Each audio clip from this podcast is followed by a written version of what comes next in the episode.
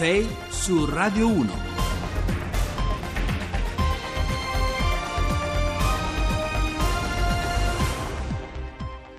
Eccoci di nuovo insieme, 6 su Radio 1, al microfono sempre Giovanni Acquarulo, sono le 6 e 39 minuti, mercoledì 27 settembre, vi voglio ricordare ancora una volta i nostri contatti, i canali social per scriverci e parlare con noi, le pagine Facebook e Twitter di Radio 1 Rai, l'hashtag sempre su Twitter, 6 su Radio 1 con il 6 e l'1 finale scritto a numero e infine il nostro contatto telefonico per messaggi Whatsapp, sms e anche messaggi vocali, il numero è il 335 699 2949.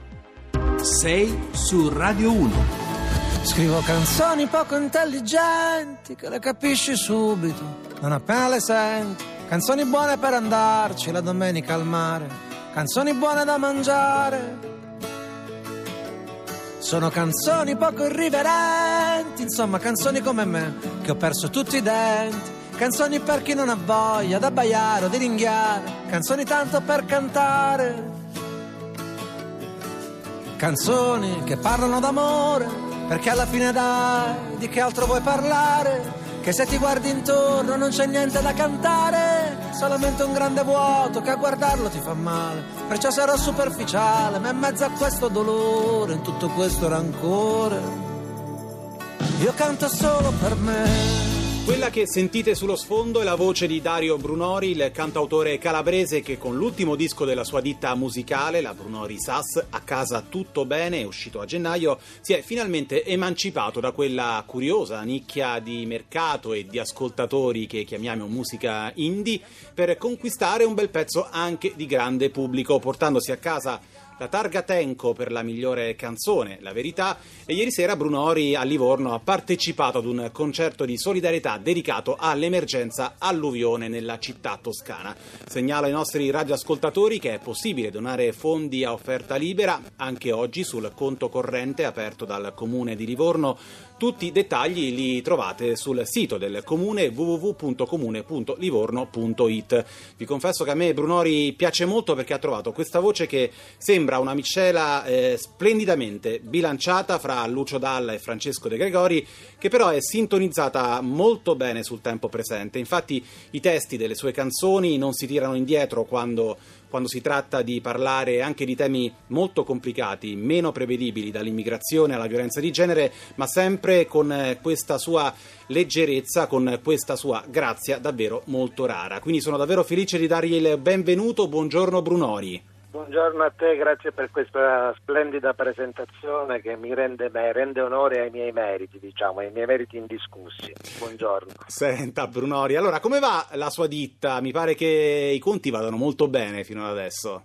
Beh, devo dire che questa, questa annata sicuramente si chiude con un bilancio molto positivo. Di solito nelle altre annate ho dovuto un po' truccarli e invece quest'anno, devo dire la verità, sono felice perché una serie di riscontri eh, da più parti sono arrivati, insomma era un po' eh, da una parte un obiettivo quello di poter fare un disco quando ci abbiamo lavorato che fosse aperto e che, fo- che potesse comunicare ad un pubblico il più ampio possibile, un po' è stata una sorpresa perché ovviamente quando lavori su un album che comunque come tono, come dicevi tu prima, si occupa anche di tematiche attuali non propriamente leggere, è sempre una, una scommessa, per cui sono felice che siano arrivati questi riscontri e che siano arrivati eh, con un album eh, in cui ho creduto tanto e su cui ho lavorato tanto anche con, con, i musicisti e con le persone che ho intorno. Senta Bruno, ci parli un po' del suo pubblico, glielo dico perché io l'ho vista ad aprile, a luglio a Roma e c'erano centinaia di ragazzi sotto i 30 anni, anche sotto i 25 che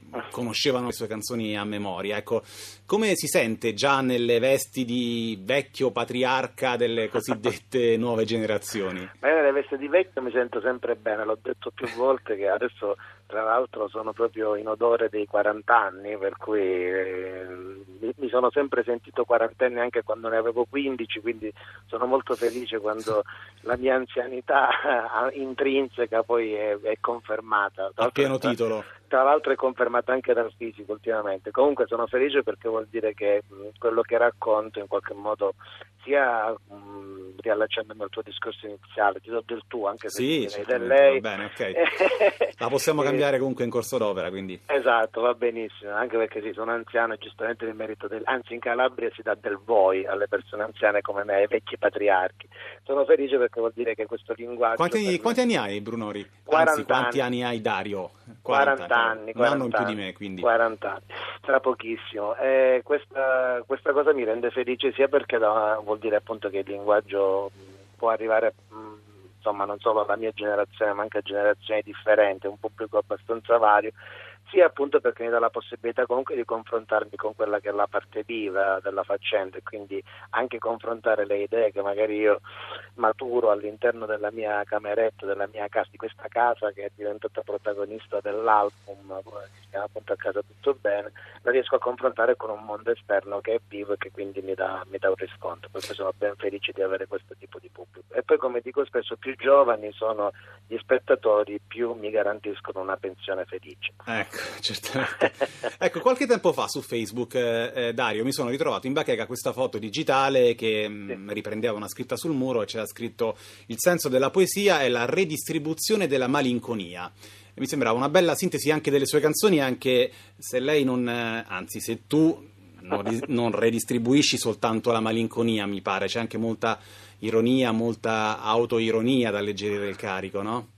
Beh, sicuramente quello che scrivo da una parte, insomma, sai, io sono sempre un po' in bilico, come, come- come proprio anche natura mia personale, forse anche per questo funziona quello che racconto, forse mm, rappresento bene un momento attuale in cui ci si sposta spesso fra un eh, amaro disincanto e invece la necessità di non, di non cadere nel cinismo, quindi spesso l'ironia è l'arma che utilizzo sia nella vita personale e quotidiana, sia magari nelle canzoni in quello che faccio artisticamente, per far sì che appunto ciò che mi amareggio, che comunque eh, tendenzialmente potrebbe disilludermi, in realtà non abbia, non abbia la meglio. Ecco, per me è una questione proprio vitale e penso e spero soprattutto di poterlo trasferire in quello che canto. Allora vado avanti con il tuo, ancora una domanda.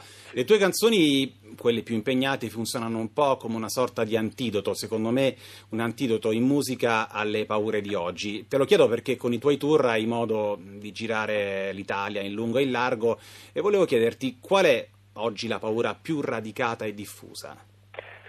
Beh, guarda, è una domanda complessa, nel senso che comunque il mio sguardo, come quello di tanti artisti quando sono in giro, è uno sguardo privilegiato, hai sempre a che fare con un pubblico che comunque ti segue, in quel momento è un momento di festa e, di, e quindi di, di emozioni e di espressione di emozioni positive e gioiose, quindi magari è più complesso. Certo, ad uno sguardo più approfondito è indubbio che in questo momento tutto ciò che mediaticamente spinge verso un, insomma, la paura della sicurezza, la paura di, di potersi trovare, soprattutto nel, nel, corso degli ultimi mesi, negli eventi si percepiva molto questa tensione della possibilità che le aggregazioni anche uno, in uno spettacolo musicale, in un concerto, potessero essere potenzialmente pericolose. Ecco, in questo senso non dico che forse è la paura maggiore perché magari poi personalmente gli individui hanno paure e incertezze collegate proprio al loro futuro, però ecco da, se devo dire qualcosa che ho percepito nei concerti è che, è che mi spaventa non solo per, per la cosa in sé quanto per i riflessi umani che la cosa può avere, proprio che questo desiderio di aggregazione è un po' no, un pochettino minato dalla, dalla paura che possa accadere qualche cosa. Grazie allora Dario, grazie davvero e ti auguro buona giornata e buon tour. Grazie anche a voi, ciao. Ciao.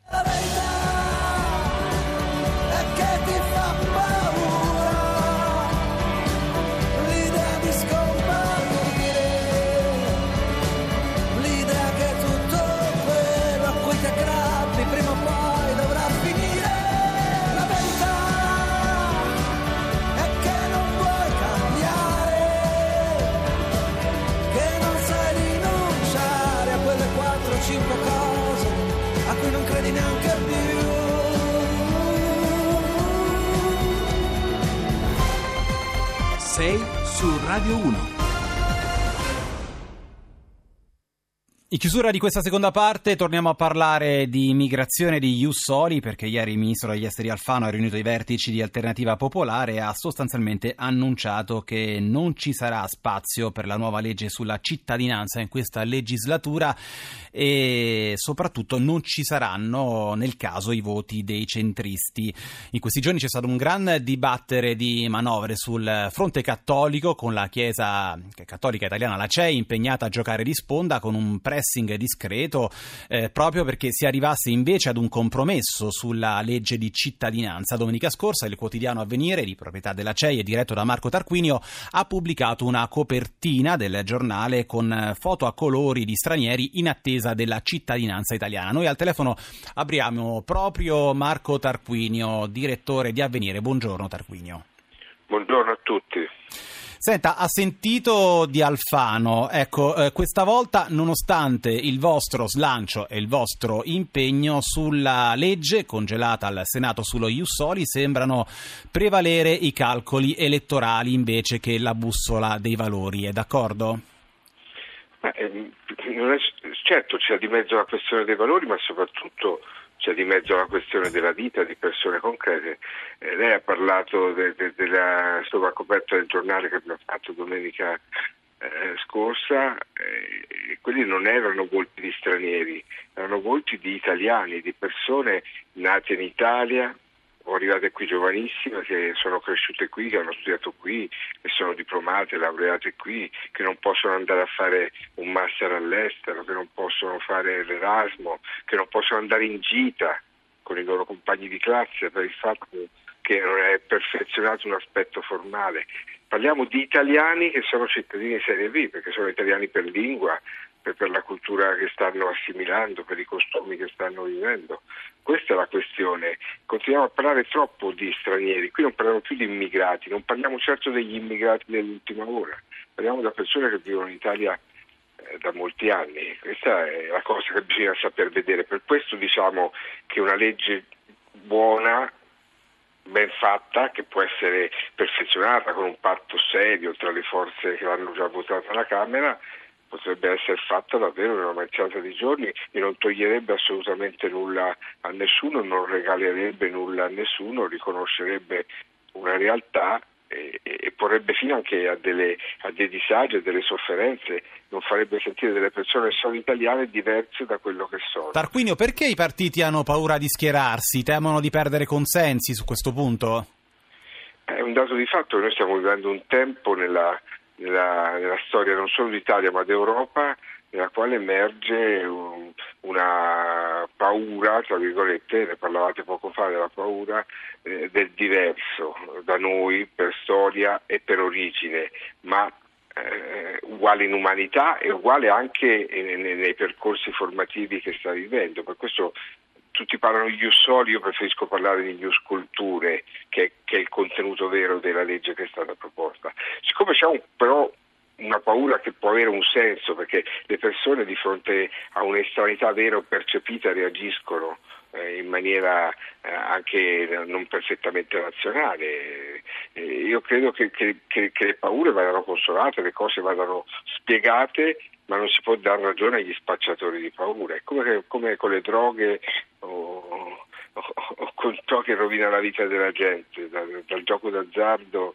fino a, a, a, ai, ai razzismi propriamente detti. Bisogna sapere andare oltre. Senta Tarquinio, ma una politica che eh, ha paura delle sue scelte è una politica più debole e più lontana dai cittadini, secondo lei?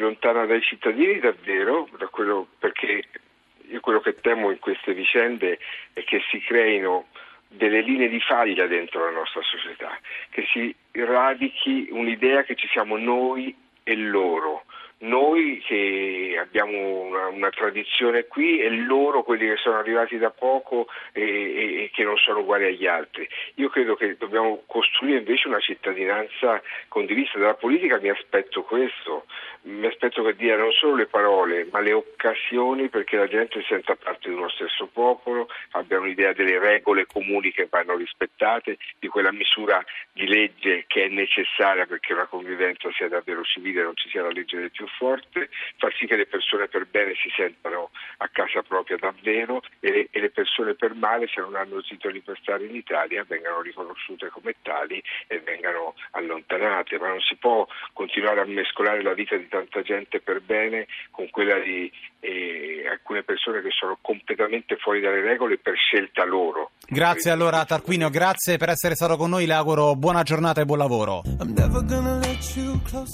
E allora siamo in chiusura, vi ricordiamo la nostra squadra, alla regia Mauro Convertito, alla parte tecnica invece c'è Antonello Piergentili, in redazione Francesca Alibrandi, Cristina Pini, Maria Grazia Santo e Claudio Urbani. Ora c'è il GR delle 7 condotto da Luana Cremasco, da Giovanni Acquaurulo l'augurio una buona giornata, a domani.